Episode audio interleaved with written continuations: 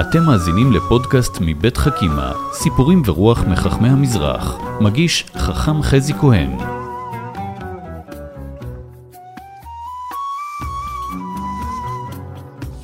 שלום לכם, אנחנו כאן בפודקאסט של חכימה, הסכתים, סיפורים על חכמי ישראל וחכמות ישראל. והיום נעסוק אה, באישה המופלאה, הרבנית ברכה קפח, שהיא אשת חסד מופלאה וגדולה, פעלה הרבה בתימן ובעיקר אה, פה בארץ בירושלים. זוכת פרס ישראל על מפעלי חסד יוצא דופן. נספר קצת עליה ונלמד מה הרבנית ברכה בעצם מספרת לנו היום על חיינו אנו, מה אפשר ללמוד ממנה. ולפני שניכנס לביוגרפיה המאוד חשובה, נתחיל בסיפור, כי אנחנו בחכימה מספרים סיפורים. והסיפור על הנכדה שלה, אחת הנכדות, שמחליטה לקראת הבר מצווה ללמוד את ספר החינוך, ספר שמונה את כל המצוות, עוסק בפרטיהם, והיא מחליטה ללמוד עם כל אחד מבני המשפחה מצווה אחרת. כשמבקרים אה, בשבת אצל הסבתא, הרבנית ברכה קפח, היא אומרת לה שהיא החליטה ללמוד לבת מצווה והרבנית מאוד שמחה ואומרת לה זה מצוין, טוב ללמוד תורה. ואני רוצה גם ללמוד איתך סבתא, והסבתא רבנית קפח אומרת ודאי ודאי מה תרצי ללמוד.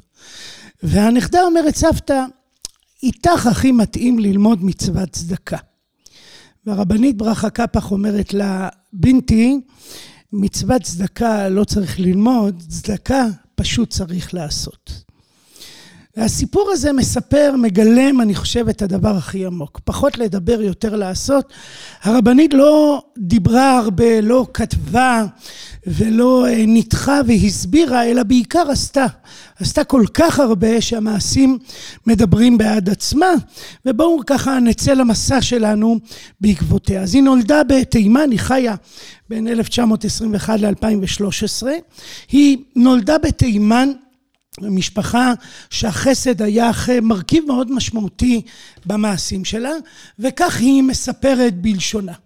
היא אומרת שכשהיא ילדה, הייתה ילדה קטנה בצנעא, כך היא אומרת.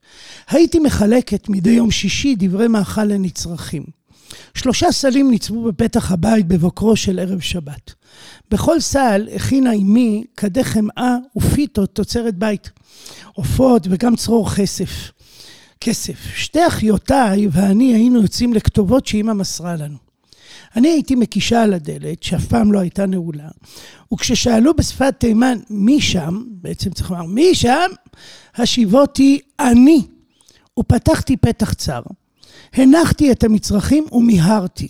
כן, כן, מיהרתי לעזוב את המקום כדי שיהיה מתן בסתר. כך הרגילו אותנו מילדות למעשה חסד. הסיפור, התמונה הזו שהרבנית ברכה מספרת, יש בה שתי נקודות בעיניי מדהימות. אחד זה מפעל החסד עצמו, הרצון כבר של האימא ושהבנות יתחנכו וישתתפו במעשה החסד. האימא לא עושה את זה לבד, אלא בעצם מנסה להפוך את זה לשיח משפחתי, לתמונה משפחתית. והדבר השני, שאת החסד צריך לעשות בעדינות. צריך לשמור על מתן בסתר, יש גם מבוכה לקבל סל מזון גם אם אתה מאוד מאוד זקוק לו, וזה חלק ממה שאימא שלה מלמדת אותה, לתת מתוך רגישות. ברכה קפח אה, מתחתנת בגיל 11 עם בן דודה, יוסף קפח, לימים מורי. יוסף קפח, אה, גדול חכמי תימן בדורות האחרונים, ומתחתנים בגיל מאוד צעיר, כי יש גזירת יתומים. סכנה שיוסף אה, יילקח אה, ויאוסלם בכוח בעקבות מות סבו.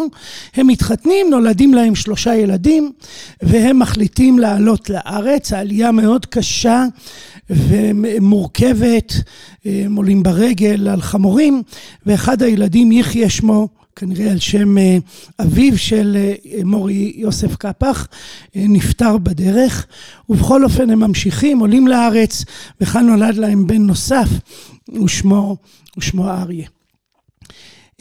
הרבנית קפח מספרת שיום אחד היא מסתובבת ברחובות ירושלים והיא שומעת קול בכי מאחד החלונות. בהתחלה הם מתגוררים בתל אביב, אחרי זה הם עוברים לירושלים, והיא שומעת בכי מאחד החלונות, וליבה לא נותן לה להמשיך בדרכה, והיא מיד ניגשת, נכנסת אל הבית, דופקת, כשהיא מקבלת הזמנה להיכנס היא נכנסת, והיא רואה אישה קשישה נמצאת במצב מאוד לא טוב, שוכבת במיטתה, הבית מוזנח, מלוכלך, והאישה בוכה כי היא רעבה, היא גם לא נקייה. הרבנית מספרת שהיא החליטה באותו רגע לפעול. היא מיד עוזרת, מנקה את הבית, מנקה את האישה, מיד הולכת לביתה ומביאה אוכל, והיא מחליטה ברגע הזה לדאוג לאישה הזו. אבל היא אומרת שחוץ מהאישה הזו בטח יש עוד אנשים שזקוקים לעזרה, והיא מתחילה לחפש אנשים במרחב מסביבה, קשישים שזקוקים לעזרה, ומפה מתחיל מסע שלם, מסע של חסד שעליו נספר עוד רגע.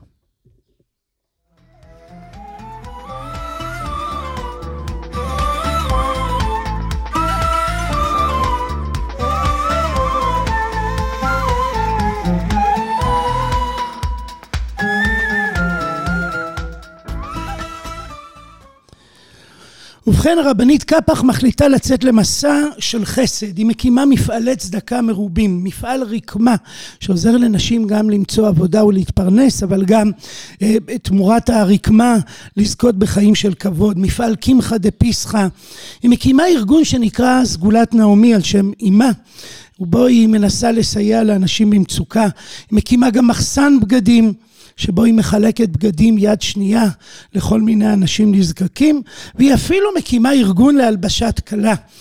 שמלת הכלה היקרה היא דבר שלא כל אישה יכולה להרשות לעצמה, ודאי בשנות החמישים הקשות והיא השישים, והיא מחליטה בעצם להקים מפעל הלבשת כלה ואפילו מקימה קייטנות לילדים מעוטי יכולת. והרבנית עובדת סביב השעון, מפעילה אנשים, מארגנת, פועלת גם בביתה שלה, מכניסה המון המון דברים שהיא מחלקת, מוצרי מזון ובגדים שהיא מחלקת לאנשים, ומתארים אנשים את ביתה כמקום הומה אדם, כמקום שכל פעם נכנס אדם ואינך יודע אם הוא בא לעזור, לסייע, או דווקא בא לקבל עזרה. מהרבנית ברכה קפח. במקביל היא גם מעבירה שיעורים לנשים, אבל באמת עיקר פועלה הוא בעשייה, במעשה ההצדקה המרובים שהיא עושה ועל זה היא תזכה כמובן בפס ישראל, שעוד נדבר עליו. מספרים שפעם אחת שאלה אותה נכדה, אחת הנכדות, שאלה אותה, תגידי סבתא, מה סבא אומר על זה שאת לא נמצאת בבית הרבה, ועושה כל כך הרבה דברים מסביב. הרבנית ברכה, שהייתה גם אישה ככה חריפה ושנונה, אמרה בחיוך, תראי, סבא כותב ספרים, סבא הוא מורי יוסף קפח, שעליו שלא נקדיש פודקאסט בנפרד, דמות גדולה מאוד. סבא, כך היא עונה לנכדה, סבא כותב ספרים. ואני, אני עושה מה שכתוב בספרים. התמונה מלאת החן הזו, המשפט מלא החן הזה, הוא משפט שמציב ניגוד, אבל בעצם בעצם מציב השלמה. סבא הוא הוגה, סבא הוא פוסק, הוא דיין, הוא כותב ספרים, ואני כוחי להשלים את זה בעזרת עולם המעשה. תורה שיש בה מעשה. אני יודעת לפעול, להוריד את הדברים על הקרקע, ובמובן הזה היא מתארת את עצמה כדמות עצמאית. כדמות פעילה, הילדה שואלת מה סבא אומר, והיא מנסה לענות לה מה היא חושבת.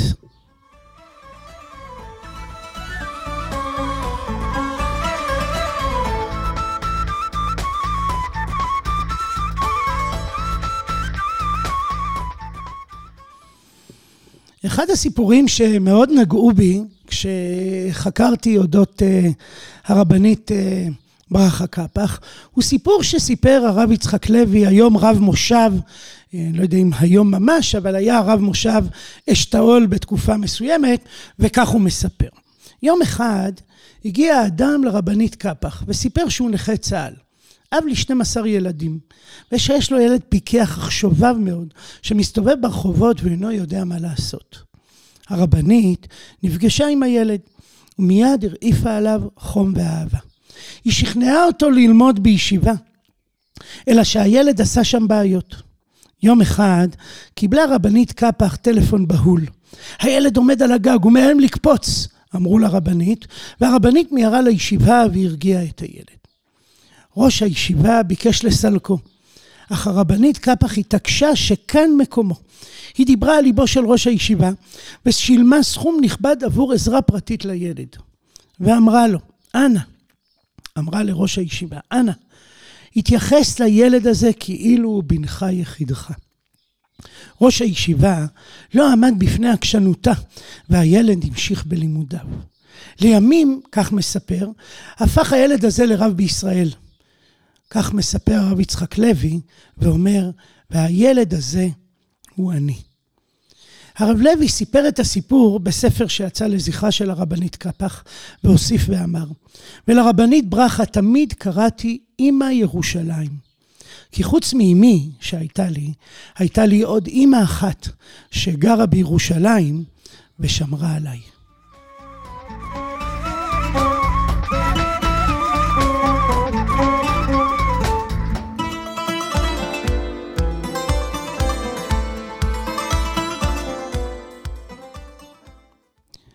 התמונה הזו של אה, ההשלמה בין הרב אה, מור יוסף קפח והרבנית קפח, איש הספר ואשת המעשים, היא ניכרת בתמונה יפהפייה שמספרת אה, נכדתם עינת קפח. היא מתארת שהיא מגיעה אל הבית של סבא וסבתא והיא יודעת שיש לה שתי אפשרויות לפניה. אפשרות אחת היא להיכנס לקומה למטה. אל קומת הספרייה, שם יש שקט, שם אור יוסף קאפה חוקר ולומד ועוסק ומנתח וכותב את אה, חידושיו. ויש לה אפשרות לעלות למעלה אל, אה, אל סבתא, אל הרבנית ברכה קפח. שם יש רעש ומהומה, בגדים ומזון שמחולקים לאנשים. הזוג קפח הוא הזוג היחידי, נכון להיום, שזכה בפרס ישראל. אבל הם לא זכו בפרס ישראל יחד, כאיזו יחידה אחת שעושה מעשה משותף, אלא דווקא כשתי דמויות לעצמן. רב מורי יוסף קפח זכה בפרס ישראל על מפעליו הספרותיים, והרבנית ברכה קפח זכתה בפרס אה, ישראל על מפעליה, מפעלי החסד העצומים שלה.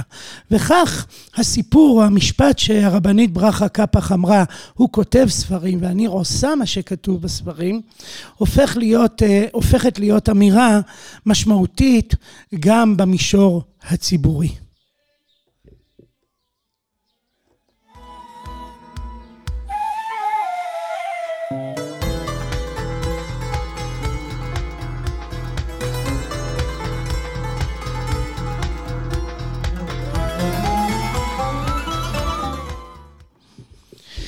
הרבנית קפח נפטרה בשנת 2013, מפעלי החסד שלה ממשיכים עד היום. היא דמות באמת אה, מרגשת ומיוחדת ונבחרה להיות דמות אה, אה, לצד בעלה, דמות במערכת החינוך הממלכתי-דתי באחת השנים שעברו.